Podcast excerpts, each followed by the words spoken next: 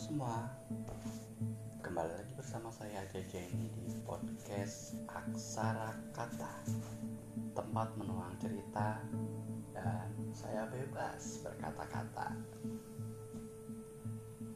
Pada episode kali ini saya ingin bercerita tentang salah satu keresahan terbesar dalam hidup saya Yaitu tentang kemiskinan. Dari yang awalnya saya begitu benci keadaan ini. Hingga pada akhirnya perlahan-lahan saya mesti berdamai dengan keadaan.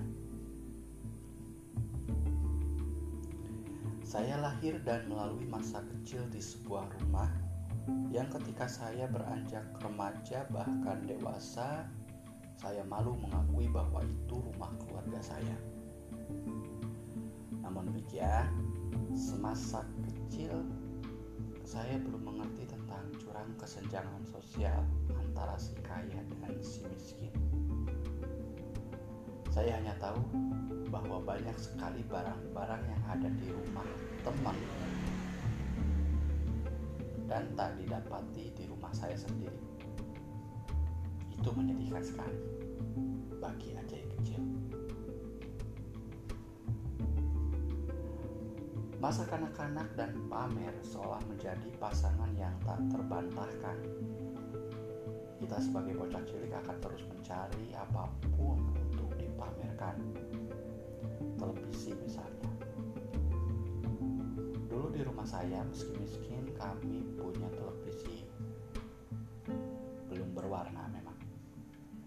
Masih hitam putih kalah jauh dengan teman-teman sepermainan saya yang di rumahnya sudah ada TV berwarna. Masalah yang timbul bukan tentang pamer TV-nya. Jadi ceritanya saya sampai berantem gara-gara acara TV-nya Power Rangers. Kala itu. Wajar dong ketika bocah kita sering main tokoh-tokohan yang ada di televisi. Kebetulan saat itu kami sedang bermain memainkan lima tokoh superhero yang sedang hits itu. Problemnya adalah saya dan salah seorang teman sama-sama tak mau kalah. Menurut teman saya pemimpin Power Ranger itu adalah Ranger merah Sementara saya kekeh Menurut saya, pemimpinnya adalah Ranger hitam. Tentu saja, belakangan saya harus akui yang benar itu ya pendapat teman saya. Karena memang bahkan semua warna di TV saya itu cuma hitam, putih, atau paling banter ya abu-abu. Jadi warna merah pada kostum Power Ranger itu. Di TV saya berubah jadi warna hitam. Memang benar ternyata dengan warna hidup menjadi lebih indah. Mungkin kalau saja TV saya sudah berwarna tidak akan sampai berantem pernah juga suatu ketika di lain kesempatan Pipin, salah seorang teman kecil saya, sedang pamer tentang kulkas barunya. Jelas saya tak punya opsi untuk pamer balik. Gak ada kulkas di rumah. Ajay, ajay, aku punya kulkas baru di rumah. Kamu punya nggak?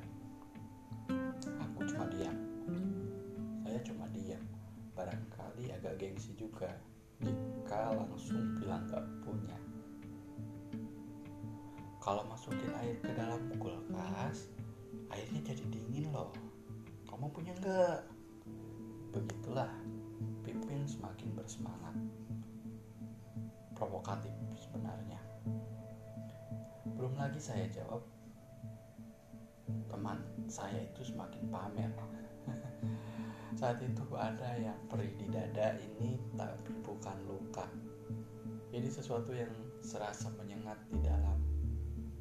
Oh beginikah rasanya jadi orang tak punya? Tiba-tiba ibu saya datang menyelah saya juga punya kulkas kok. Gede lagi. Selanjutnya malah Pipin yang penasaran. Hebatnya ketika teman saya ini ingin melihat kulkas yang ibu maksud dengan sigap ibu mengajak kami ke kamar mandi. Sesuatu yang hmm, di luar yang kupikirkan. Tiba-tiba ibu menunjuk ke arah bak mandi. Itu kulkasnya. Coba pegang airnya? Sama dingin kan? Kami semua tertawa-tawa akhirnya juga tak protes meski saya yakin dia pun tahu bak mandi itu bukan lemari es ya dari pengalaman-pengalaman kecil di masa kecil itu saya dapat pelajaran-pelajaran kecil. Kita tidak pernah bisa memilih akan dilahirkan dari keluarga seperti apa. Maka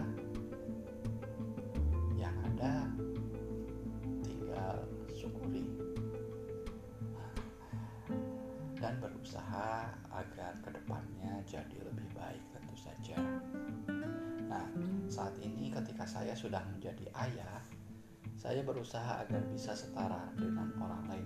Maksudnya minimal apa yang ada di rumah teman-temannya anak saya itu sedangkan saya mampu membelinya maka saya harus agar di rumah saya juga ada seperti itu tapi jika memang belum sanggup terbeli maka sedapat mungkin saya beri pengertian pada anak bahkan sejak sedini mungkin saya sudah menanamkan pada anak saya bahwa untuk punya sesuatu harus diperjuangkan. Minimal harus ada uangnya dulu. Kalau belum punya, kita mesti bersabar dan menunggu. Saya juga sering berpesan bahwa di luar sana ada yang lebih kaya dari kita dan banyak juga yang kurang beruntung.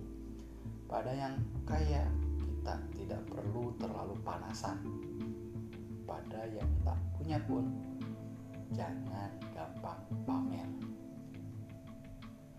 Oke, segitu dulu cerita kali ini. Semoga ada pelajaran-pelajaran kecil yang bisa diambil. Sampai jumpa di episode episode berikutnya. See you. Bye bye.